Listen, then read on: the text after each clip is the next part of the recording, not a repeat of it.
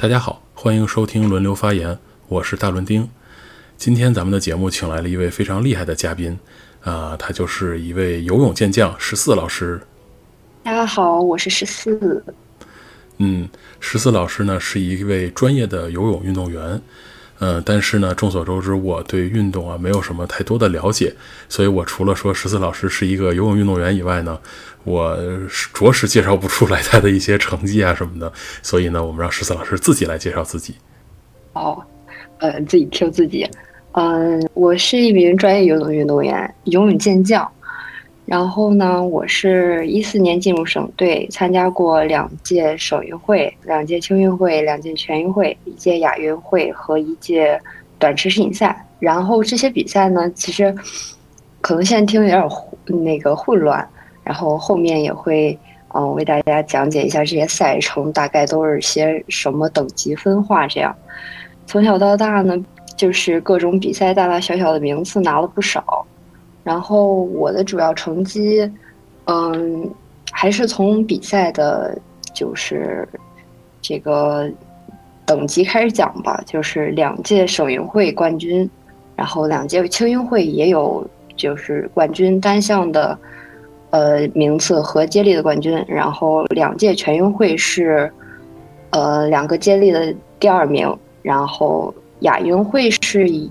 接力的第二名，然后短池世锦赛是接力一个第二，一个第一，就是目前来讲获得这些大概就是比较大的名次，然后其他的像呃普通比赛什么，就比如呃冠军赛啊锦标赛这种就名次就比较多，然后讲起来就比较繁琐，就可以略过。嗯，听十四老师讲这么多。运动会拿奖，然后各种冠军，第一名、第二名，好厉害啊！但是呢，我其实在这儿有一个小小的疑问啊，就是您是一个游泳健将，呃，刚才您说就是健将是是一个称号是吗？就不是说这个人，比如说您游泳游的特别好，您就是游泳健将，您这个东西是需要获得认证的吗？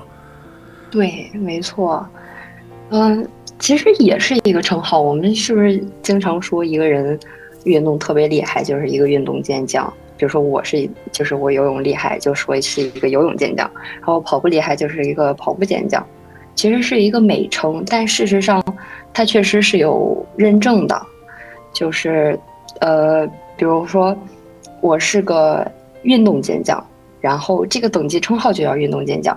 那么再往下一层就是一级运动员称号，然后再往下是二级运动员称号。这些都是其实是国家体育局颁发的，呃，经过认证的。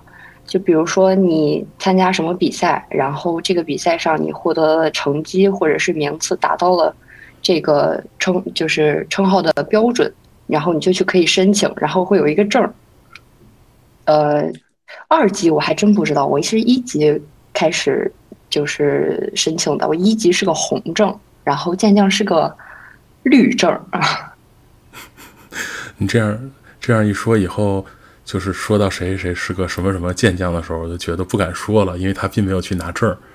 看起来这个就是这个证儿的门槛还特别特别高。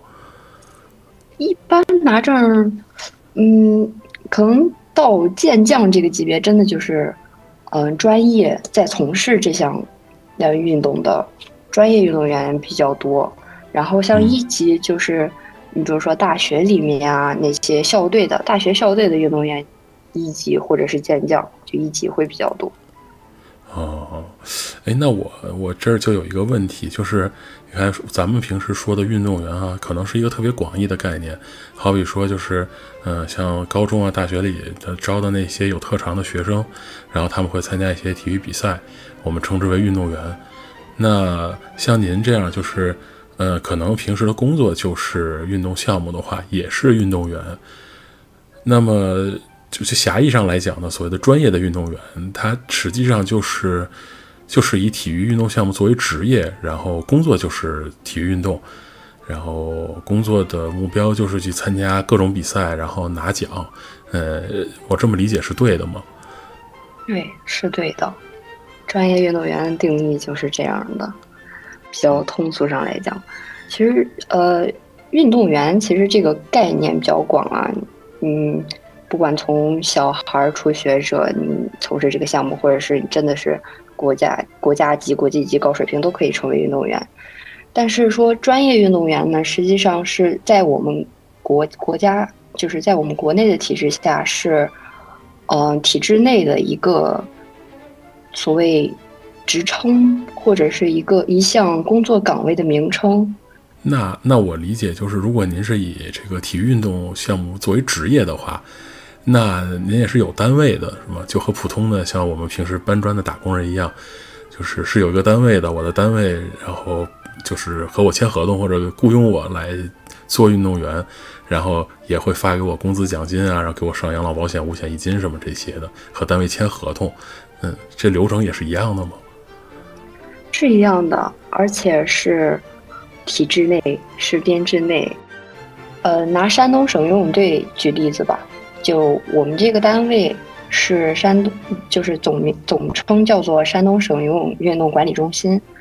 然后呢，我们的职位其实是运动员，而且每年你要就是要写那个个人工作总结。啊，和我们是一样的。对，然后那个就是。职就是叫什么工作岗位一栏，真的就是写的运动员，然后下面就是个人总结，就是个自自个人鞭策什么的，然后总结你这一年，其实都是一样的。然后这个转正是，就是它是有一定门槛的，就不是说你进到这个省队就是个正式编了。呃，拿我自己举例子，我是八岁学的游泳，然后十岁开始。嗯，正式开始练这这个这个运动，然后十岁是在济南市市队跟着市队的教练去去训练，然后呢，一般运动员到了十二岁，嗯，就是小升初这个阶段会有一个类似分水岭，就是你要抉择你要去学校去上学，还是说你真就是走运动员这条路。然后我当初其实就选择了走运动员这条路，所以我就进队了，就进省队了。呃，其实我我特别幸运，我一四年是十一月七号进的省队，然后我一五年就办了转试训，就是转试训，这是个什么概念呢？就是有点像我们正常单位的实习实习合同，实习呃实习生这个样子。就是也会签实习合同，不过是一年一签，它的有效期是一年。嗯，如果这一就是你这个一年满了之后才可以，而且达到了相应的呃运动成绩，才可以才才有可能去去转正。我我是特别幸运，我是一五年就办了那个转试训嘛，然后记得特清楚，当初我们拿的那工资试训工资是一个月四百块钱。嗯，好少啊。对，然后现在是转了试训是一千七，然后就是现在每次都在羡慕他们小孩儿说转了试训就这么多钱。一五年就是我参加的第一届大型综合性赛事，就是第一届的青运会，然后也是拿了不错的成绩，但是那时候确实还小，就等于抱了个大腿，然后拿了不错的成绩。我到了一七年一月份就正式转正了，所以。其实我年龄其实不大，但是从我的工龄是从转试训开始算，然后到现在其实已经有八年了。哦，原来从转从转试训开始就算工龄？对，因为你的合同是从试训开始签的，如果你转了正式，你就你的工龄就是从试训开始算；如果你没有转，那就直接退役的话，直接就是走，然后这个合同到期就好了。哦，原来是这样，哇塞，也是老，就是老搬砖人了。我我年龄大概有你有你两倍大，但是我工龄才十年，没有两倍大吧？差不多，差不多，至少大了你一轮还多。嗯，确实已经工作十年了。是的呢，经历了这个社会的鞭打。哦，没有十年，八年。哎，是的，那你们也有什么就是？呃，什么医保啊、五险一金啊，什么就是所谓住房公积金啊，什么养老保险啊，什么这些玩意儿的吗？住房公积金这事儿我不太清楚，但确实是正常，什么保险都是队里单位在交，然后而且我们有额外的，呃意意外险或者是受运动员受伤险吧，那是什么？就是保障你运动员嗯自身安全的一个，就是如果你受到了重大的伤害，比如说训练中或者比赛中受到了致残那种级别的呃伤伤病，就是会有比较好的补助。嗯嗯，哦，那就是确实就是大家都是搬砖人，只不过您从事的是运动这项工作，听起来有点羡慕呢。嗯，而且我们其实有一特点，就是我们年龄就是普遍特别小。你想，我是我等于十三岁就开始三公龄，嗯，然后嗯，你那时候都还是未未成年人，所以你签什么这种。嗯，转世讯那种合同或者转正合同也好，其实都需要另外一份那个文件，是监护人同意或者监护人知晓的那种证证明。嗯嗯，证明这个事儿，你家孩子说可以跟我们单单位签约，是有一个监护人这个东西的。嗯，应该的，应该的。嗯，对，而且我们转视讯和就就是。就这么说，是实习工、实习生跟转那个，嗯，包括你转正有一个额外的条件，文化课没有及格，你也不能去办理这个转试训或者是转正。啊，原来是这样，所以其实就是说，嗯，就是网上经常会说说这个运动员，尤其他们会说那些就是，嗯，练块儿的运动员，比如什么举重啊什么这些人。都是四肢发达、头脑简单，其实不是的。你们对这个文化课水平啊什么也是有要求的。对，是有要求的。嗯，对，所以这是一个误解，我们要纠正它。嗯，这个，嗯，呃，现在好像这几年好多了。这几年说这种提升，嗯，头脑简单、四肢发达这种言论，确实已经少多了。啊，我我特别想知道，大老师您对运动员是，就是您个人对运动员这个。自身的看法是什么？因为我不太能接触到社会层面人士。问我们爸妈的话，他一定会有一个，因为他毕竟是直系亲属，他会对我们有一个他们自己的了解。所以说，完全跟呃怎么说，跟运动员、专业运动员这个职位或者是这个领域完全没有任何了解的社会人士，对于运动员的了解是什么？呃，我的认知其实不多，就是也不是很深入啊。我对运动员的了解就是，就像我刚才说的，我我我就认为这是，呃，就是这是你们的职业，然后呢，你们应该是靠这个拿工资挣钱的。但是，呃，就是以我的了解，运动员很多，就是大多数运动员都在，就是比较年轻的时候就退役了嘛，嗯。所以呢，就是我其实并不知道你们退役了之后会去干什么。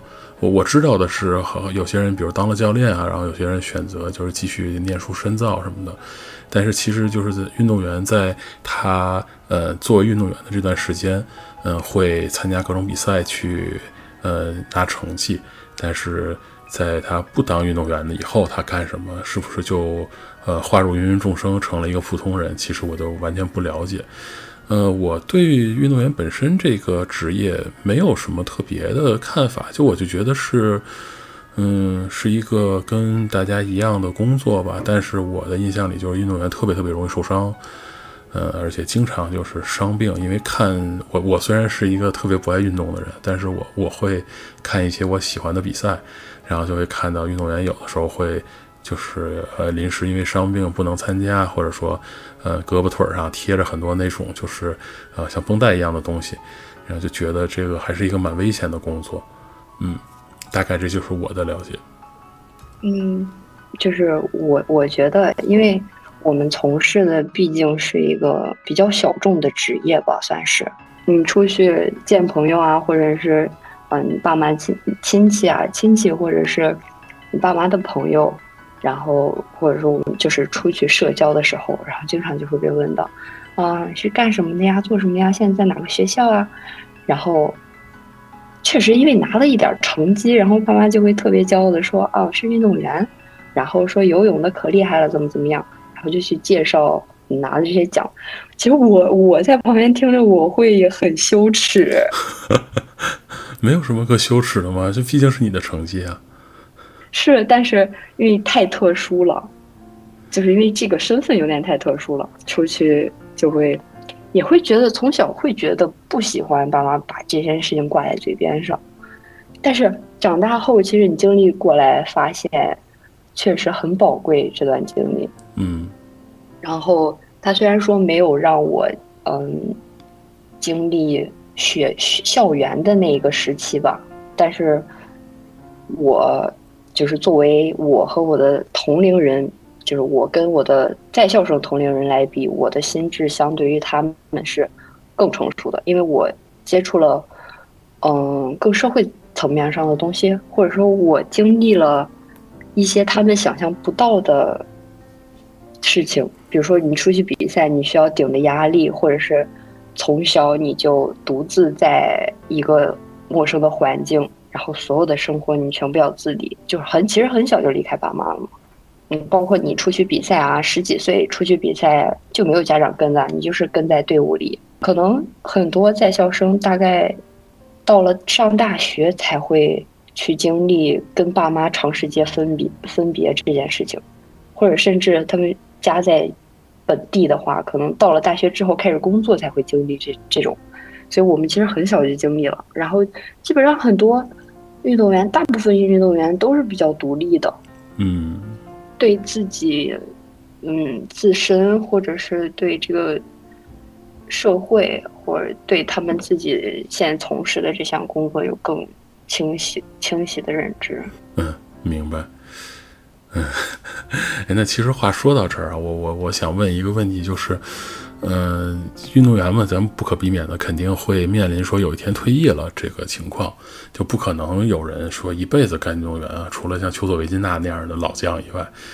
那比如说您有一天退役了，那而且年龄又比较轻的话，那么就是说之后您要干什么呢？是比如说当教练，我我知道有很多运动员他们可能，呃，退役之后就去当教练了，还有的开一些。呃，就是他们所从事的运动项目的俱乐部，然后可能教小孩子入门啊，或者说教一些业余的爱好者，然后来进行一些训练什么的。嗯，还有些运动员退役之后就继续上学。那不知道您是如果有天退役了，您会想干什么呢？我我现在其实就在经历这个阶段，我是已经报了听训了，然后但是还没有进入到退役流程。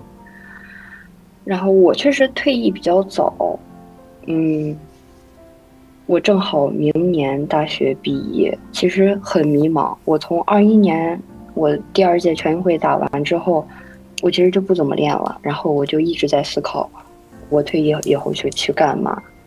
然后，呃，就像我刚才说的，因为我们我们从事这件事情都太长时间了，我们太习惯于在这个环境里待着，所以。嗯，就它就像一个工作，它就是一个工作。当你从事了一一份，能八九十年的工作，然后突然有一天你被辞退了，然后你就是会迷茫，就是不知道会去哪儿，然后能干些什么。而且我们又年纪小，就是真正社会上的毒打还没有经历过，然后就好像除了游泳这一件事情之外，其他的什么都不会做。就是很长一段时间内，我就陷入了这种迷茫和自我怀疑，就俗称我们是同俗称叫退役迷茫期，然后也是嗯参加参参加了很多活动吧，然后嗯或者是就是或者是就是参加一些培训，类似于嗯裁判员培训啊，然后救生员或者是。嗯，教练培训这种，因为这是我从事了这么长时间的一个事情，所以他该有的这些专项技能，我肯定要，呃，去掌握，而且我会比普通人掌握的更好，因为这是我的优势。然后另一方面呢，就是去找自己感兴趣的事情吧，因为我现在还不太确定，嗯，我以后想要干什么，就是大方向。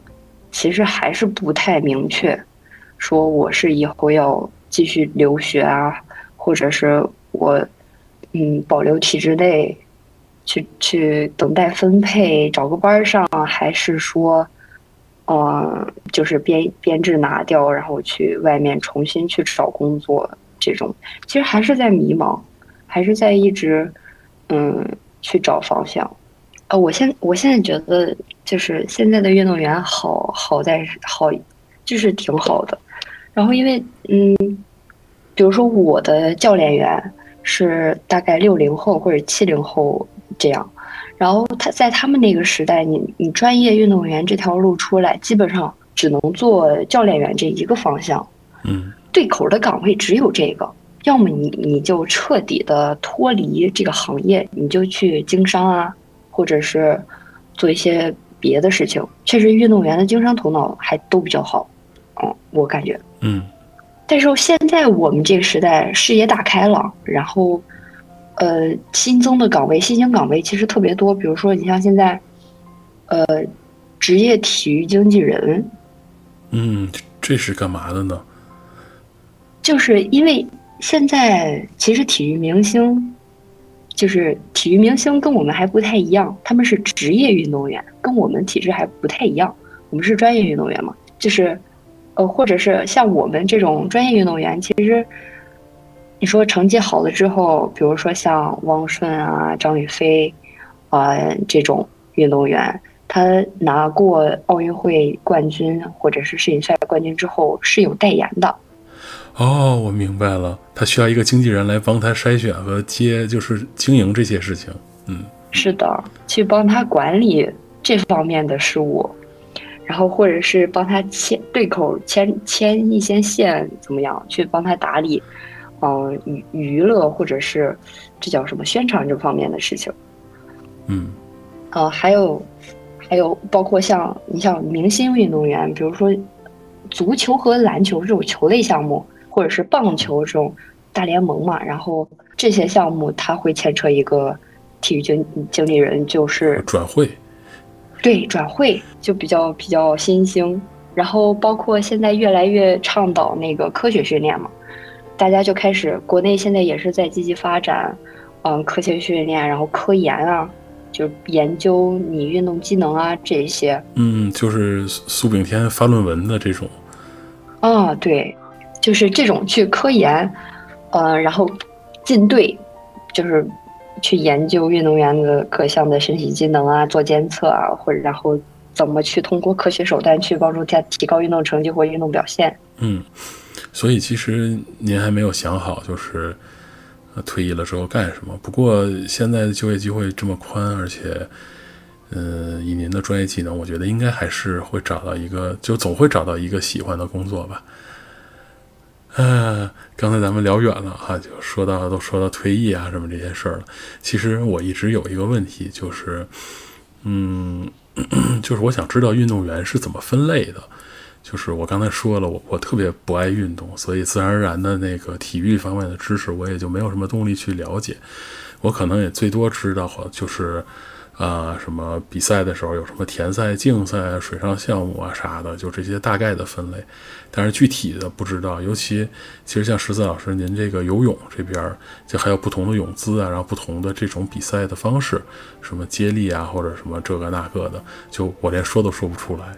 所以能不能请十四老师给各位听众就稍微介绍一下这个所谓的专业的运动的分类啊？因为像我，我知道您是游泳运动员，是不是也不是一个就是最终的分类？它可能会分得更细一些。嗯嗯，这牵扯到运动竞赛了。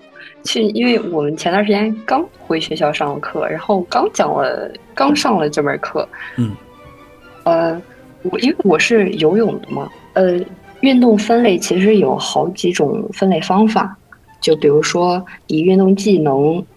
嗯，主导分类的，然后比如说体能体能类，然后体能类体体能类又分有氧和无氧，哎，这嘴瓢的。然后技能类，然后技能类又划分表现和对抗。然后另一种分类方法是运动成绩测量，比如说评定、命中、制胜、得分，呃，五大类吧。你这听起来非常复杂，非常就是有点不知所云的。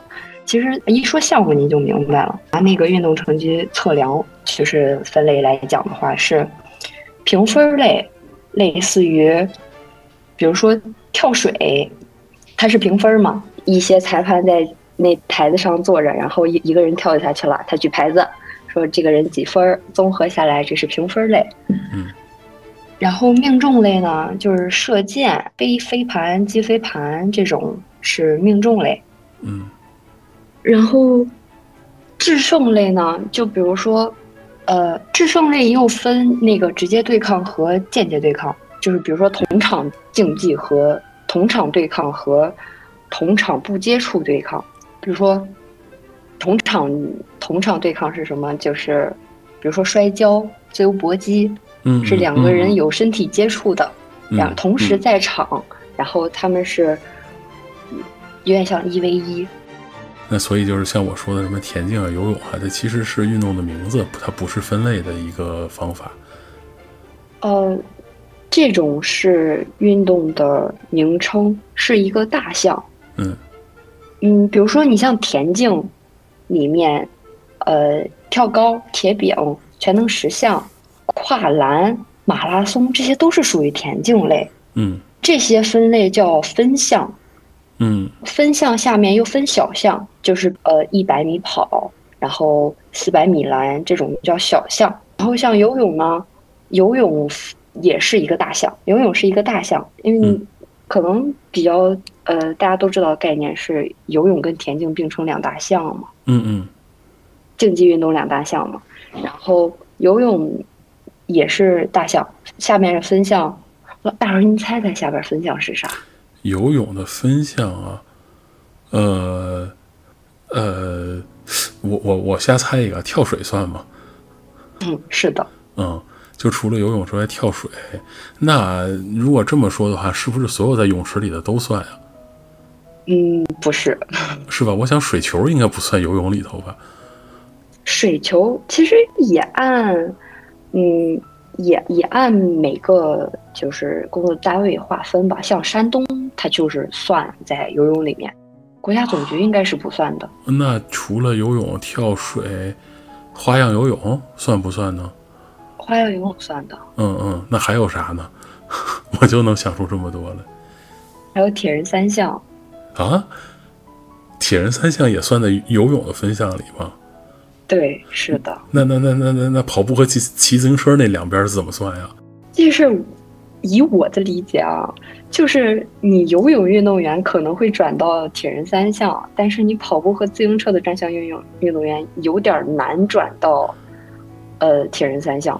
哦，有道理，因为你不会水，会淹死。对，最难学的一门，所以很多是就是铁三儿的运动员。其实是游泳中心输送过去的，游泳专项输送过去的。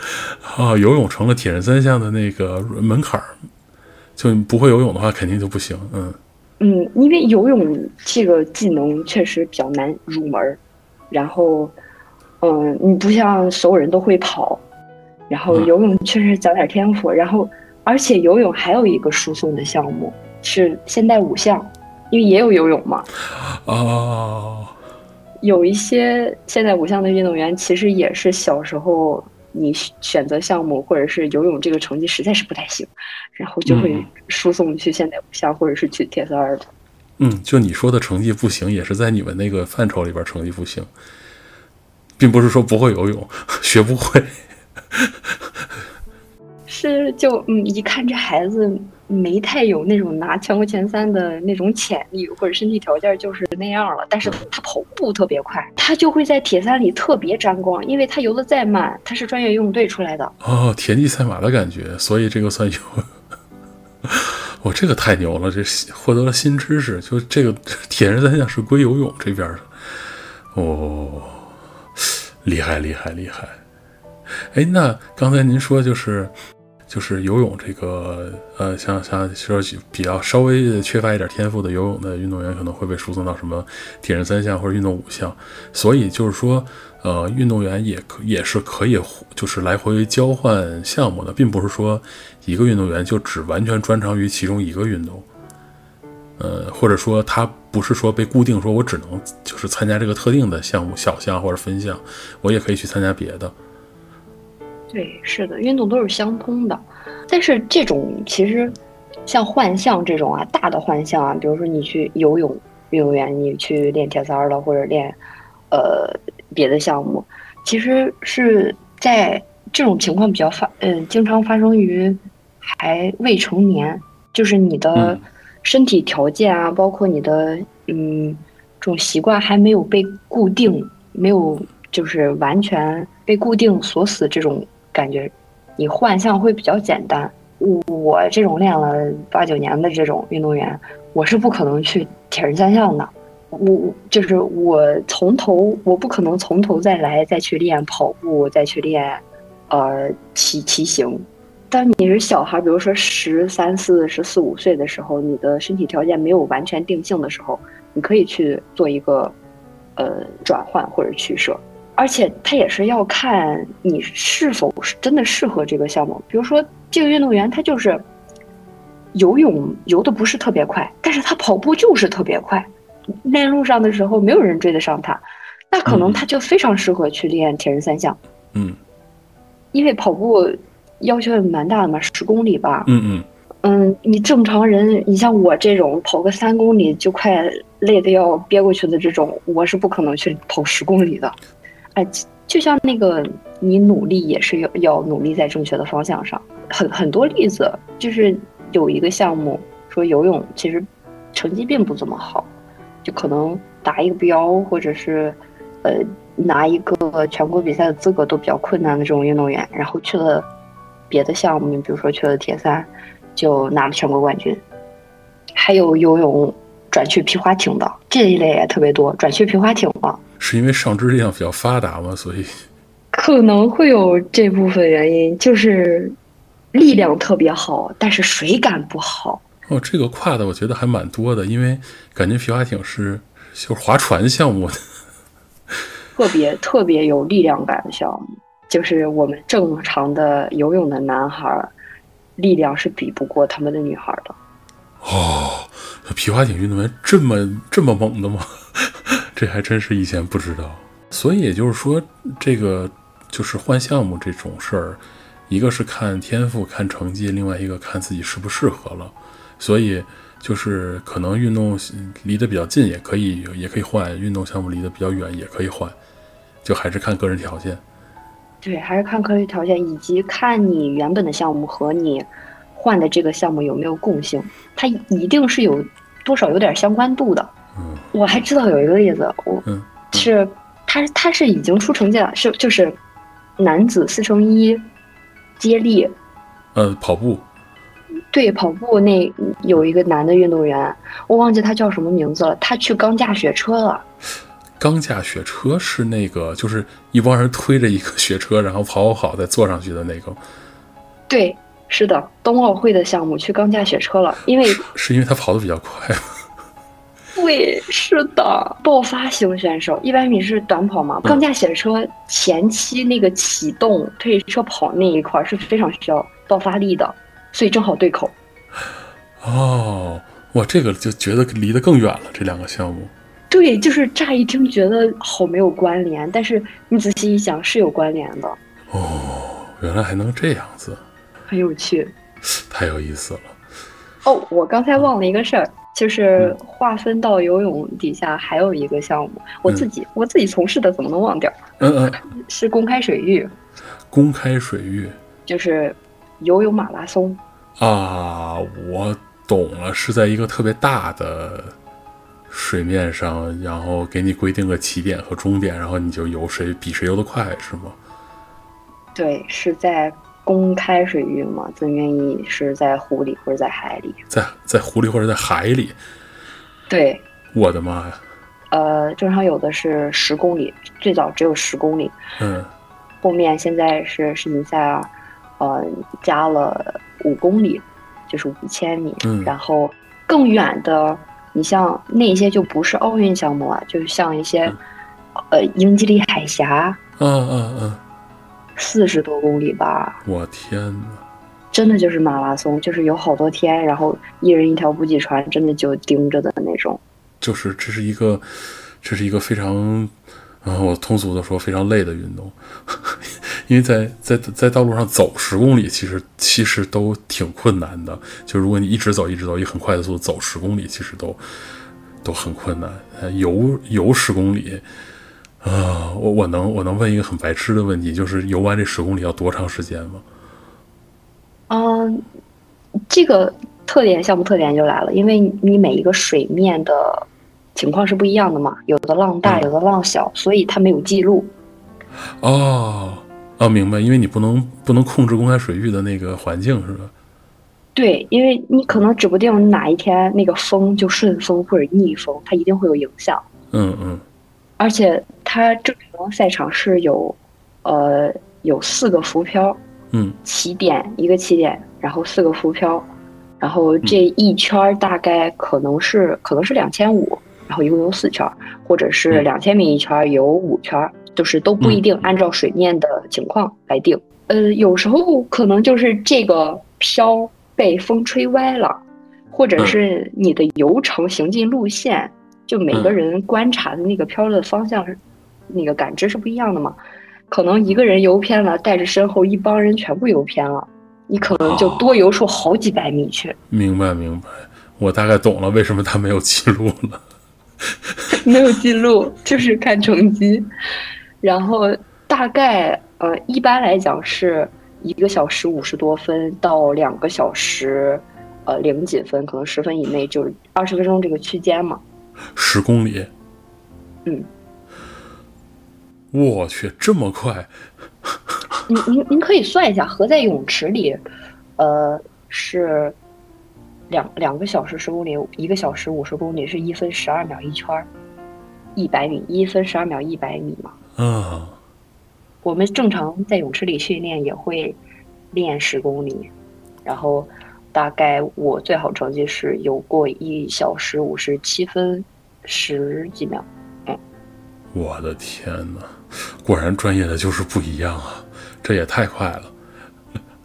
就是曾经，然后我其实特神奇，就是因为五十米到十公里这个区间跨度很大嘛，而且你的训练负荷呀，然后包括你训练方式其实都是不一样的。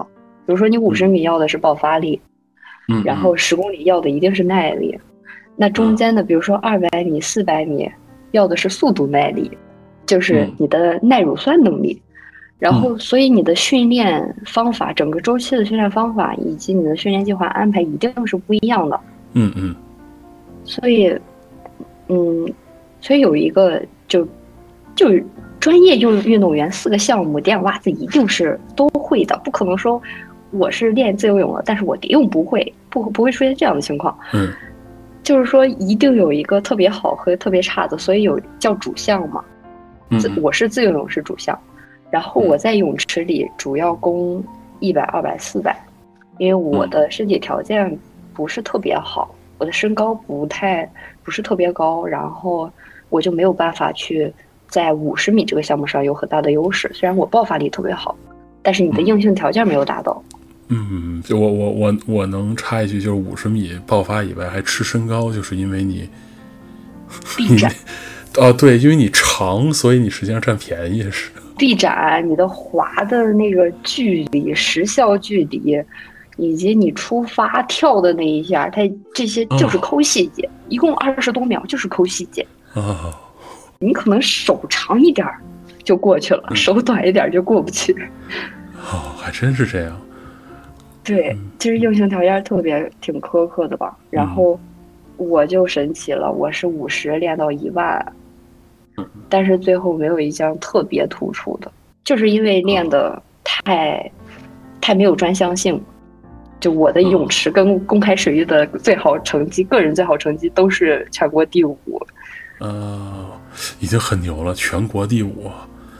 嗯，单项都是全国第五。哦，我还有一个成绩，哎，从是加在这儿，在这儿说是不是有点不太好？是不是有点像在？炫耀？没有啊，没有啊，说来听听。一六年我是十几岁，十四岁，然后我第一次出国参加比赛是去的荷兰，然后是一个世界呃青少年公开水域，呃是一个世界青少年游泳马拉松比赛，嗯，是一个青年的比赛，然后我的年龄是比五五公里，就是五千米嘛，然后。那个比赛拿的第一，哇，牛牛牛，太牛了，太牛了！就是那真的是我第一次在国外，就是真的升国旗。虽然他就是可能水平，嗯，就是比赛这个等级没有那么高，但确实，嗯，是不一样的。因为你你在别的国家升了国旗，哎，嗯，就特别棒，这对我意义蛮大的，嗯。哎，那您刚才说的，就是你参加的这个，就是青少年的。呃，公开水域比赛哈，大家级别没有那么高，是说所有的比赛其实都是有级别的吗？就我觉得好好理解，就奥奥运会是不是就是最最厉害的那个？对，奥运会是最厉害的。然后慢慢慢往下排，还有什么？像您刚才说您参加过，呃，什么亚运会啊、青运啊什么这些的，它级别都不一样。对，级别最高高的就是综合性赛事。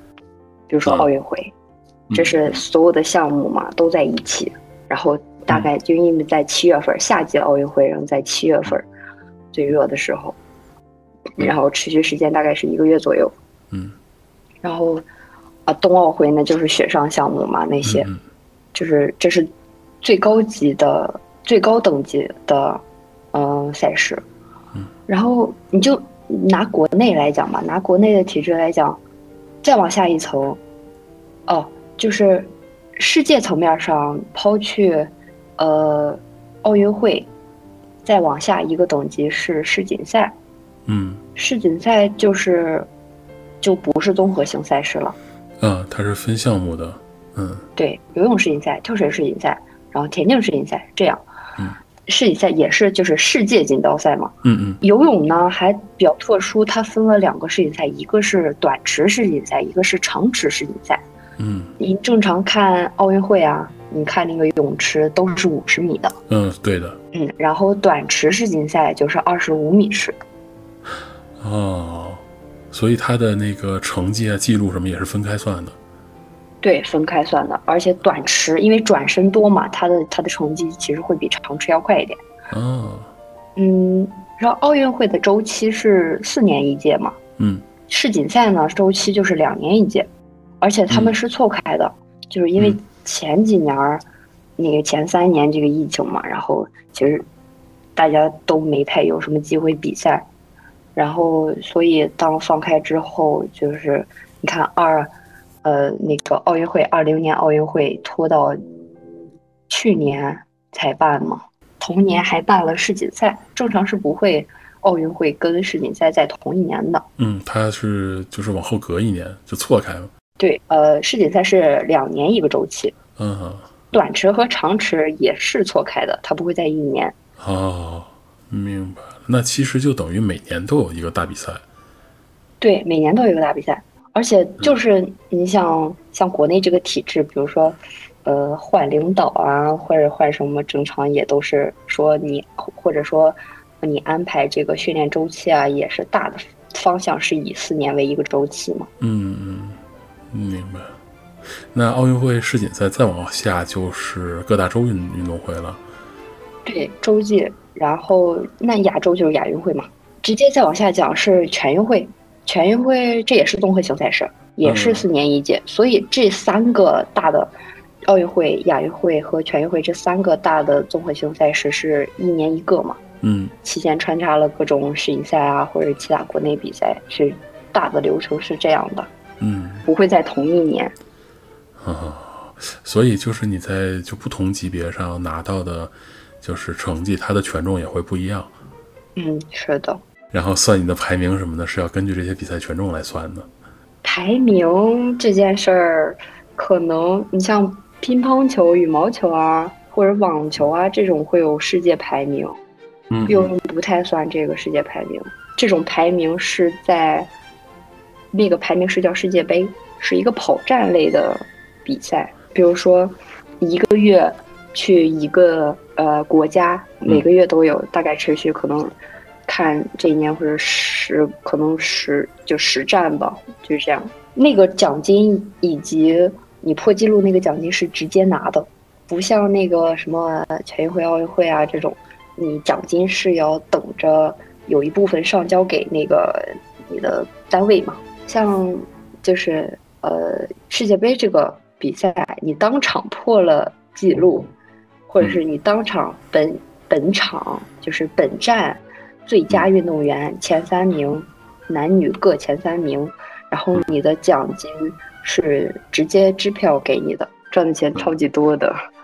然后当时就很多游泳名将，因为国国外不像我们这么重视，嗯，奥运会，所以他们其实很多奥运会派去的人都不是最厉害的那一批，他们也会根据自己内部国家内部国家队的内部情况去定一个名单。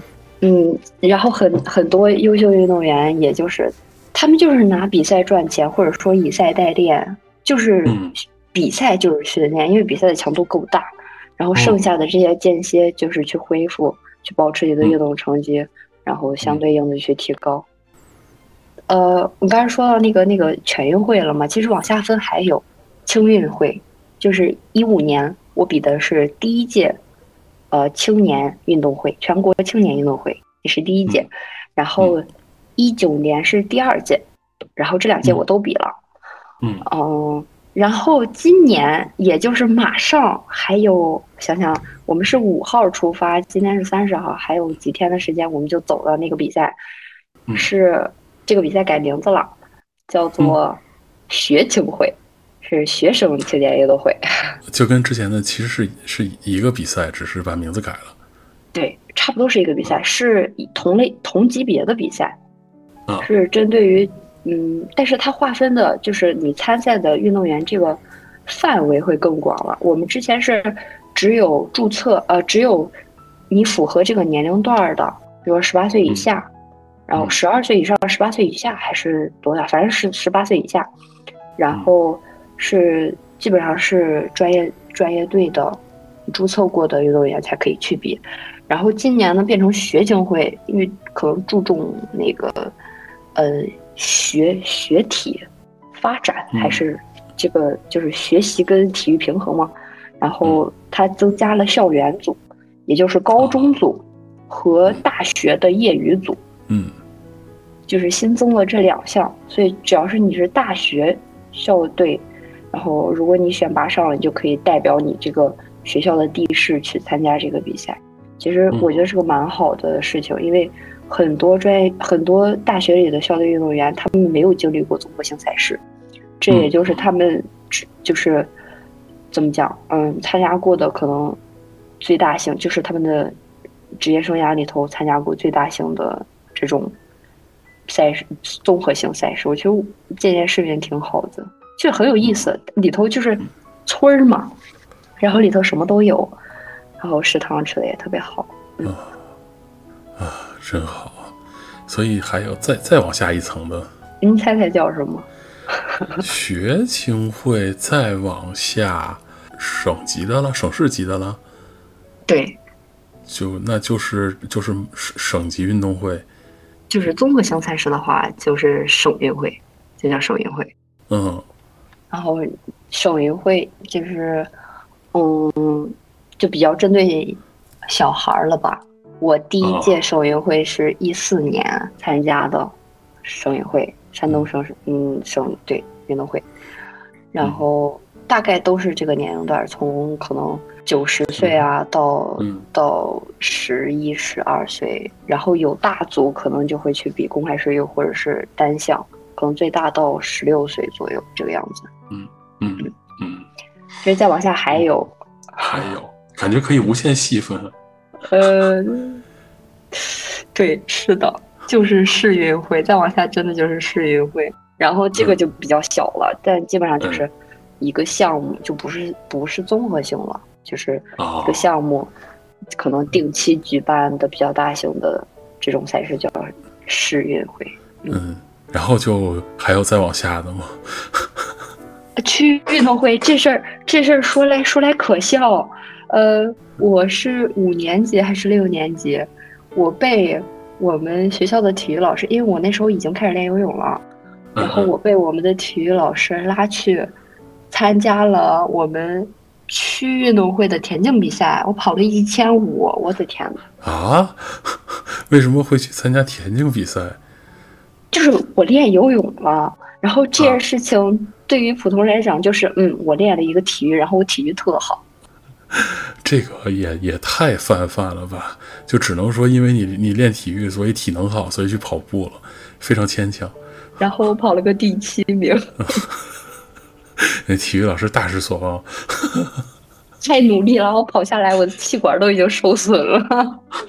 然后，哎，太太好笑了。啊，区运会再往下就不用再数了吧？再往下数能数到校运会里边了。还真没有了吧？应该这就是比较就是综合综合比赛、综合性赛事这样排下来的一些。嗯，懂了。哎，那十四老师，您您在这个就是训练比赛当中有没有就是受过伤呢？因为在我的印象当中，就运动员受伤似乎是一定的。对，是一定的。嗯，你这打工人还有那个职业病呢。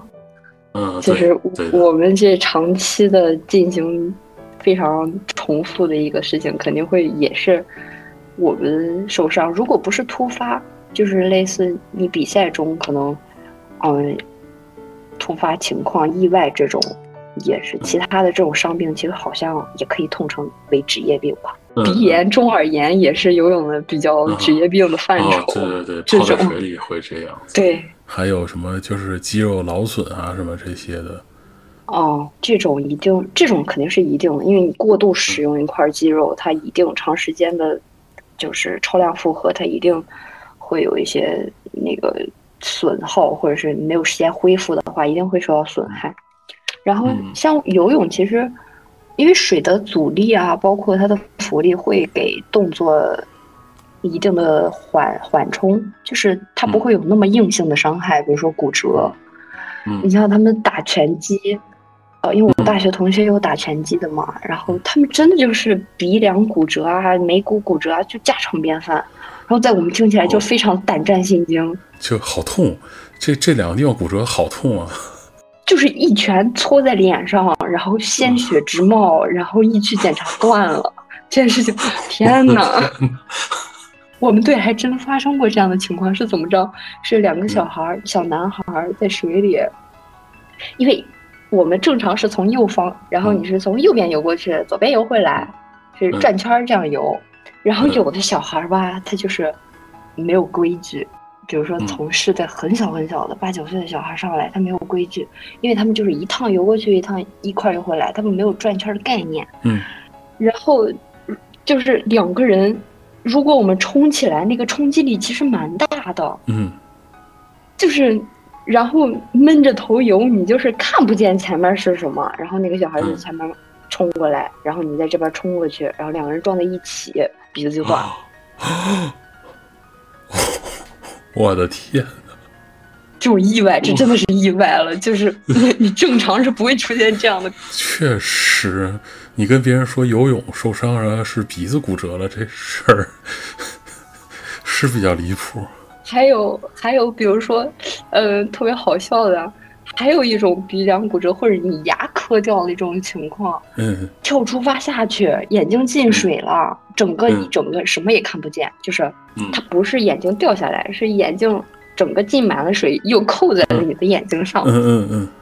然后你这样就什么就看不见嘛，然后你就游蝶泳，然后到边儿，撞到边儿上了，到边儿手看不到，因为你要看，你要去预判你的动作什么时候触壁，然后你就去提前去预判这个距离，然后像就是，其实其实大运动员还好，不会出现这种情况，因为大家对于五米线底下有那个黑条嘛，就是到五米线，他应该有几个动作，这件事情都是非常熟练的、熟悉的，大家。就是，哪怕你减个速也就这样了。但是小孩不这样，小孩不管，就是闷头冲。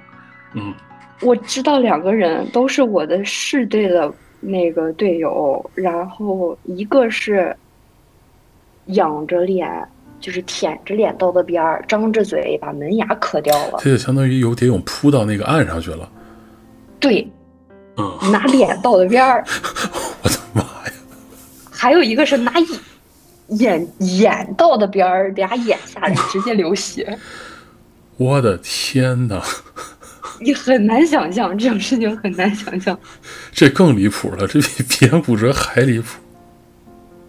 这就是很意外发生的了。然后像游泳嘛，是转肩比较多，所以肩肩伤肩伤会比较多。嗯，肩关节损伤是一个很很复杂的损伤性疾病。对，然后常见的也就是那个肩峰撞击综合症，因为长期长期的磨损嘛，撞击什么的，然后它会就是那个筋膜和骨头就是有点错位或者怎么样。嗯，我就离谱了，我是游到两个骨头，游到两个肩半脱臼。你用多大劲儿啊？自己把自己拉脱臼了是吗？这事儿也特别离谱，就是。我那时候是省队放完假比完赛，然后我就回我的市队，跟着我的室内教练练了两天。嗯，然后呢，我前一天因为我是练自由泳的，我仰泳特别差。我仰泳是什么水平？就我现在给你打个比方啊，就我自由泳水平是全国水平。嗯，我就是我是个健将水平，然后我的仰泳是个二级甚至三级水平。哦。就跟偏科似的，我偏特多。然后我们那一天是呃练仰泳，就是大概的全部的训练计划大概是就以仰泳为主。然后呢，我仰泳又特别差嘛，我平时也不练仰泳。就是你正常正着游多了之后，你突然反过来游，他一定不习惯。嗯。所以我的肩处于一个非常疲劳的状态。就是，然后我们训练完，因为小孩儿。就是从小小孩的柔柔韧性、柔韧度会比较好，然后，所以小时候会特别重视拉伸和你柔韧度这一块的练习。就是大了，你要说真不拉伸怎么着，你大了就很难去把它拉开。所以这东西都是小时候去练的嘛。嗯，然后正常我们练完之后有一个掰肩的环节，就是。这应该是所有游泳小孩小时候的噩梦吧？除了肩关节特别软的，这是个什么动作呢？是两个手交叉抱在脑脑后，然后这两个手胳膊肘不是跟个蝴蝶似的，胳膊肘朝外吗？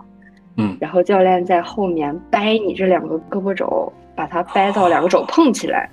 我去。对，是肩，因为肩关节你的活动度，就是如果你的肩特别软的话。非常轻松就可以碰起来，如果你特别硬的话，掰一点就受不了了。那那是会，那那是会受伤的呀，这样子。你正常不会受伤，这就是属于就是关节过深了吗？对，但是也是因为嗯，有点反反关节还是怎么着？对，就是不会是正常情况下出现的一种，就是你随意可以做到的动作，对。嗯，除非你特别软，比如说平衡差。然后呢，我我是那种比较软的，但是我就是很久不拉，我也就并上有点困难。但是我是你稍微给我慢慢的掰两天，我是可以轻松并上的，没有那么硬。但是吧，我很久没有跟那个我的视觉教练练了，然后他对我的认知还存在，还还停留在我可以一掰就合上的状态，他咔一下就给我合上了。然后的我第二天我的肩就开始疼，我一开始只疼左边，然后因为你长时间，因为你左边疼嘛，你受力就大部分放在右边，然后长时间以后我的右边也开始疼，然后一去正骨的地方，发现我两个肩全部半脱臼了。我的天哪！其实也挺离谱的。所以说到这儿的时候，我要提醒一下正在听的听众朋友们，不要轻易尝试自己做这个动作。我知道你们已经在做了，我知道你们一定已经 在做了，不要轻易尝试。我也能想象，对我已经想象到他们在后边憋这个肩，然后这是个什么动作？专业专业动作，请模仿，请模仿，太吓人了，其实太吓人了，太吓人了。有可能这个损伤有可能是肩脱臼，也有可能是肩那个锁骨骨折。骨折我知道有一个是嗯锁骨骨折了。是的，你要是暴力掰的话，就锁骨、锁骨、肩胛骨这个这些地方都都会出问题的。嗯，所以你你正常拉伸一下，自己展一展一点问题没有，但是不要硬性去掰它，因为是一个很很反关节的东西，就就就像你下叉不要硬下，就容易把胯裂了一样。嗯，我懂，我懂。因为这是一个伤，然后其实我伤蛮多的，因为我退役其实一大部分就是因为伤病，就这个这个东西确实你做不好，你哪怕做好了你的恢复和你前期热身什么的这些事情很多，嗯，看病吧也是有一些是没法避免的。所以就是，虽然您一身伤病准备退了，但是我刚才听您说，就是马上还要去参加一个比赛。是的，嗯，请请学青会嘛。嗯就这次比完了，就真的不比了吗？这次比完，嗯这就真的不比了。而且你大学也毕业了，你也没机会去比了。嗯，因为我进入我报了退役，报报了那个停训，然后准备进入流程，嗯，就等于也没有机会去比了。嗯明白了。哎呀，那要是退役了，还会会会想念这样的运动员生活吗？还是说退役之后就从此和运动说再见了呢？嗯，不会说再见的。运动是一辈子的事儿，嗯就是你走路也是运动，干什么也是运动。就我可能天生就是这样的性子，我我不活动我就难受，我就跟那个多动症似的。然后，嗯，运动一定这个习惯，因为已经养成习惯了，所以，嗯，对，它是我生活的一部分，不是说运动就是说我刻意的，它是我的职业，然后我真就我我不不干这事儿了，我就把它撂了一样，它是我生活的一部分。然后就是说，嗯，不是特别想念，因为我最后这两年职业生涯其实过得不是特别好，因为我自己的成绩在下滑，因为伤病啊，包括其他的一些原因啊，然后我的成绩整体是在下滑的，所以我每天的训练特别痛苦。嗯，然后可能也受到了一些身边人的排挤，比如说队里的，就是别的运动员的排挤啊，或者是一些针对啊，就是因为到哪儿都有社会，人在哪儿就有江湖，就是这件事情很难讲，所以我其实对这个事情，对这个地方没有什么留留恋了，我因为我一直觉得游泳这段是我人生的一个阶段，就是我一直觉得是我的第二个人生阶段。前面就是我的小学啊，或者是，嗯、那些我在上学或者儿时的那个阶段。然后第二个阶段就是我正儿八经开始从事这个项目，我去干的这些年，我把它称为第二阶段。所以，那如果你这个阶段过去了，你就要开始进行下一步你的生活、你的人生。所以没有什么好留念的。嗯，运动还是会保持，就是他换了一种方式嘛。但是我脱离了那个环境，其实还蛮高兴的。嗯，因为人一定要在你自己舒服的地方待着。是的呢。哎呀，那其实这期节目播出的时候，十四老师应该就正在学青会的过程当中，所以呢，也祝您在这次比赛当中取得一个好成绩。谢谢，就是嗯，我争取不丢人。那我们今天就聊到这里。好的，嗯，那么以上呢就是本期轮流发言的全部内容了。嗯，欢迎各位评在评论区参与节目互动，也欢迎积极的评论、转发、点赞、收藏本期节目。呃，如果您有什么好的故事，也想要来轮流发言聊一聊的话，期待您在评论区的留言。那我们下期再见啦，拜拜。拜。